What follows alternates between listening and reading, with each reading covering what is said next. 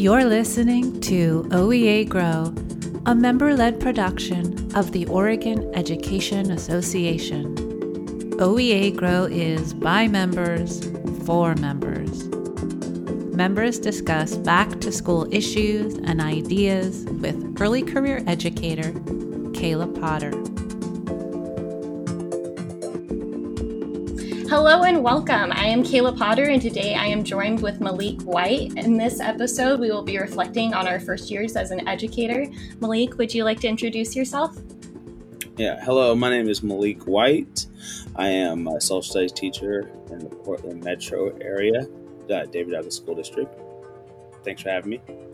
Thank you. And uh, what year in the profession are you now, Malik? Uh, I am going into my third year, so very excited to be finishing up that probationary year. Yeah, that's an exciting time. Uh, to start, what got you into teaching? Uh, okay, so what got me into teaching? Uh, it's kind of an interesting question. I think it has a lot to do with uh, some coaches that I had, teacher coaches that I had when I was a kid that had a big impact along with my journey through college. Um, leaving, so I went to junior college, and I originally I had some good educate some good educators there, and started kind of making me look down that path. Um, so I wasn't too sure, and then I went to Oregon State, and I started studying history, and at that point I learned so much about my culture, uh, my heritage, and the history relating to my culture that that I felt like I should have learned in high school. Um, that's what really kind of sprung me into declaring and pursuing the teaching license and figuring out what I needed to do to become a social studies teacher. Because I, I felt like if I was missing that history and that part of my culture, I feel like a lot of kids that might have grew up in Portland that relate to my ethnicity probably are feeling the same way. Yeah, and you know, it's important for people of all races to hear about different cultures as well. So thank you for sharing that. Um, what was your first year like, and was it what you expected it to be? Um, I don't think it was. yeah, no, absolutely not. First year was definitely uh, 180 degrees different than I expected. Uh, of course, you know, you're in college, you're in your cohort, um, student teaching you you imagine yourself when you get your job be teaching inside of you know a building brick and mortar. However for myself that was not the case. I found myself teaching in front of a macbook. Um, so my first year was during the 20 the 2020 school year 2021 year. So i was pretty much for most time t- distance learning comprehensive distance learning. Um, and that was a journey. That was fun. Uh, i was very thankful that I was still like fresh out of college, so the you know my I've still even today I'm processing and learning so much stuff on the rate on the daily. I felt like during distance learning I was able to I was for the one time I was like placed at an advantage compared to all the rest of the teachers because I'm just I was more tech savvy. Mm-hmm. Yeah, in which you know you think about coming out of school, you're like, oh man, I have so much I need to learn from all these other teachers. But when it was all online, everyone has stuff to learn from me because I know how to navigate the the Google Classroom and everything like that. Did you feel like you had an easier time modifying things to be online? Um, or just yeah. using the technology itself? I think so. I I feel like I got pretty, you know, it was my first year, so I'm building that foundation. Uh, so I found myself creating a lot of things fit for online, you know, and then the, I so this last school year was really a big modification school year. It was really taking everything from that first rookie year of teaching that was you know designed for online usage and figuring out how I could use it in the classroom because I never had the the opportunity to use it in the classroom. Yeah, how did was, that transition go from you from being distance learning to back into the classroom?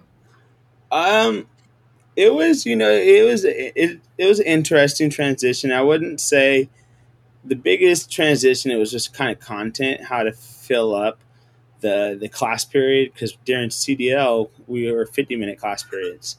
Now we just moved out to 87 minutes. So it's figuring out ways to have that 87 minutes ways to incorporate things that I liked from online, you know, using Google Forms for vocab quiz or things like that for multiple choice assignments because it's it'll spit you the grade. It does the grading for you. So figuring out what things would work, what things wouldn't work, and kind of building from that. Uh, the biggest thing I found is I went to the year thinking I was going to have kids typing and using the Chromebooks to to write and a lot. I found that that kind of went away, and I started bringing out more of the pen and paper. Um, and it was just because I think I felt, I felt like I was getting a higher quality of work from the students. Oh. And eliminate the distractions because there's so many distractions on the Chromebooks. Yeah, I felt like with I mean, I teach second grade, like they were had so much screen time during that distance learning year that just being in front of pencil paper was a big change for them and they wanted to write was what I found with my students. Yeah, no, I and I found the same thing, you know, one thing I used during CDL was Edpuzzle. I used a lot of Edpuzzles cuz it's, you know, super fun, high engaging thing to use in the classroom.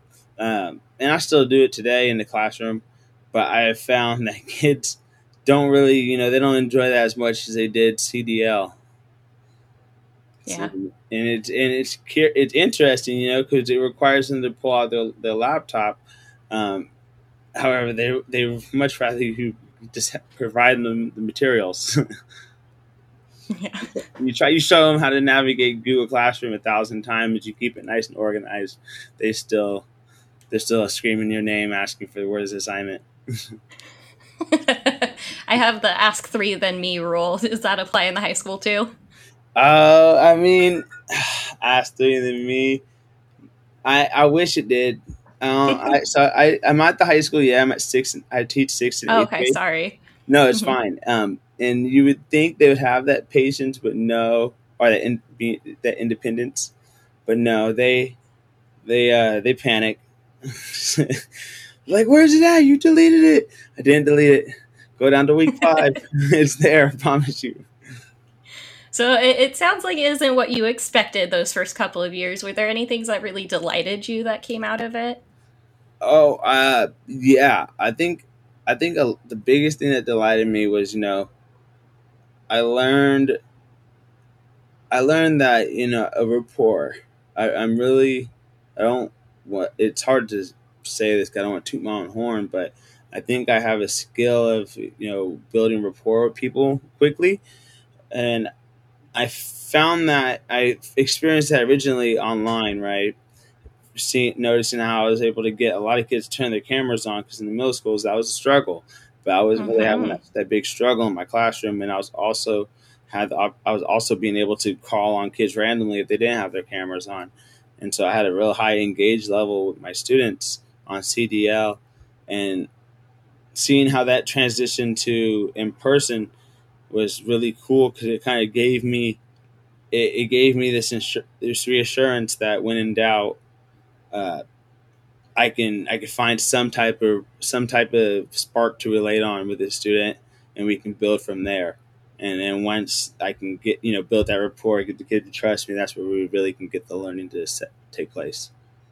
Yeah. So, what did you do to to start building that rapport? Was it just asking them questions and getting to know them?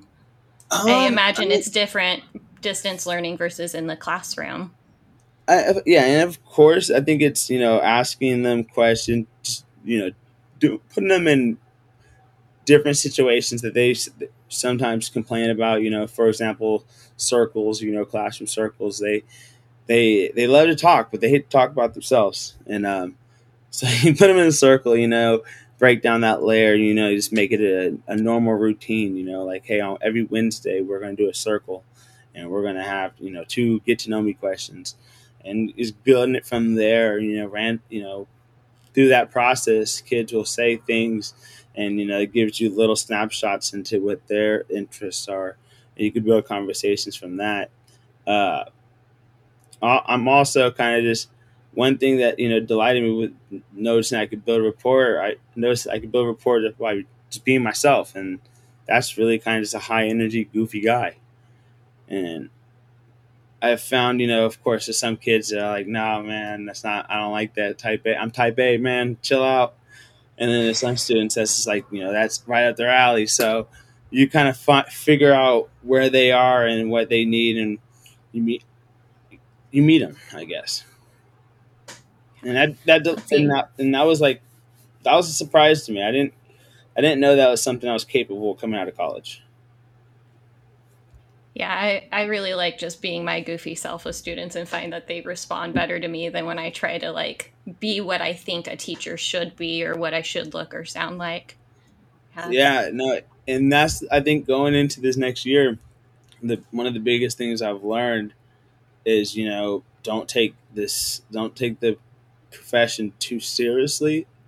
I mean, it's a very serious, important job and career. Don't get me wrong, but don't take it too serious. You know, it's just like life. You have to you have to find joy in it, and you have to be able to laugh at yourself. And um, you know, being able and you know, being willing to be goofy, but also be myself and make not be afraid to make a mistake in front of my students. It really it lowered that uh, the level of risk in the classroom. You know, the kids weren't afraid to get out of their their boundaries or their comfort zones because they see me make a mistake and they know, hey, we have an uplifting community here. We're not going to tear each other down. We're going to uplift each other, and we're all going to get there. Yeah, and they see model how to handle making a mistake and how to repair and fix up too. And and, and you know, and that's something in in in uh, teaching practicum and you know student teaching they don't teach you that. They don't tell you that you know that you when you're doing your edTPA you you're thinking about oh, i gotta be perfect you know i have these two 10 minute clips i gotta be perfect. I gotta write these these four tasks and I, they need to sound amazing. And and so you go into the job thinking i can't make mistakes. I gotta ha- I gotta be on my A game every day, and yes, you got you know you gotta be on your A game, of course, you deal with a lot of kids, but mm-hmm. it's okay to make a mistake if anything, uh, it's better if you do make a mistake because and and be and just own it because that's where kids are gonna be like, oh, you're human. You know, they're norm- they're gonna relate to that. I found in the last two years the kids don't relate to the teachers that have think they need to be just perfect. You know, I, I have to be sharp as a pencil every day. Yeah yeah, flexibility and grace go a long way in this profession, I think. Yeah, and that's something I, I you know, I, there's two things I really learned in the first two years. In giving grace to yourself. Uh, what do you wish you had known during your first year? Oh, there's so much. There's so much I wish I would have known. Um, thinking about last year being in, in building, I wish I would have known more about the printers and which yes. and what printers are popular in the building. Uh, that would have been that would have been really nice to know. Um, so for any new teachers coming in right now, first thing you got to figure out is what what printer's popular and which one's not so popular. So the days that you run in, you're a little not prepared. You know which one's not going to be that busy printer. Well, that's kind of a good segue into my next question for um, anyone who might be supporting a new teacher. Um, one way I guess they can help is to make sure they know where the good technology is and how to use the printers. Is there any other advice you'd give someone who's supporting someone in their first year um, to make it more successful for them? Yeah, I mean, I think the advice for anyone that's supporting a first year teacher, and it's something I definitely, I you know I wish I would have known before is your goals. You know, when you're doing your goals, uh, don't, of course, always do a goal that's cha- going to challenge you, but do a goal that's something that you're you're doing in the classroom. You know, something that isn't unauthentic. You know, keep your goals authentic to yourself, and I think it makes it so it makes it more practical, more uh, more realistic and ideal for the classroom. Uh, my mm-hmm. first year, I was trying to, you know, write these nice, these really long, nice goals that were, you know, they, if you took it to college and, and student teaching and edTPA, it, it reflect the same thing. And I realized, you know, like this is a great goal and I do a lot of this stuff, but this is almost impossible to meet. And so the next year, uh, my mentor, he was he kind of said, "Hey, you know, let's write these goals reflecting something that you're already kind of doing, but you want to build on.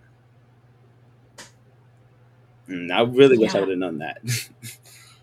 that makes everything a lot easier because then you're not trying to do something completely new. You're just trying to get better at something you're already doing, which feels a lot more feasible than this whole brand new project, right? No, seriously, seriously, and that and, and like absolutely, it's, it's something I wish they would have told me. You know, before going into profession, because when you do the the when you do the assessment that edTPA, the, the teaching assessment to get your license, you go into the profession having this idea that if you do anything uh, goal oriented, it needs to be this nice, long, elaborated goal. And no, it doesn't. Yeah, I remember my uh, TPA was real wordy, and my goals are real to the point at this point in my career. yeah, it, it's and it, it would have been so beneficial. You know, it would have been so beneficial. I think another thing that I wish I would have known uh, before my first year of teaching what is that it's to remember that it's a marathon, it's not a race. Um, and so with your lesson your lesson planning, you know, you don't you don't always have to have this amazing, well put together lesson plans. Um, in fact, sometimes you'll have this amazing planned uh, lesson plan that you well in your head you thought it was going to work perfect in the classroom, and then and then it falls apart. And at that point, you have to improvise. I think you have to, and you have to think. You know, be quick on your th- on, quick on your feet in regard to your thinking, but also you have to trust yourself. Um, I wish I would have known that going into my first year. Like, hey, when in doubt, trust yourself. You'll figure out something to, to add into that plan. Like, trust trust yourself. It's in you. It's not on you. There's no pressure. Just and and that would have been a big thing. I kind of would have liked from someone that supported me, telling me like, hey, all right, you don't have to have this perfect lesson plan. Make sure you have a, a a less a learning target, build from that, and anything that you need to fill in, you'll find natural ways to fill in. Yeah, and I mean it's always okay to say stop what you're doing. This isn't working right now. We're going to put a pin in it and come back to it later after we've had a chance to digest it a little bit more too. Yeah, and you know when you first you're first getting started in this career, you you have you you overwork yourself because you're spending so many time making uh, changes to the lesson lesson plan for the next day that you don't give yourself a, a, a break to actually implement the lesson plan. So then the implementation doesn't match, you know, the planning.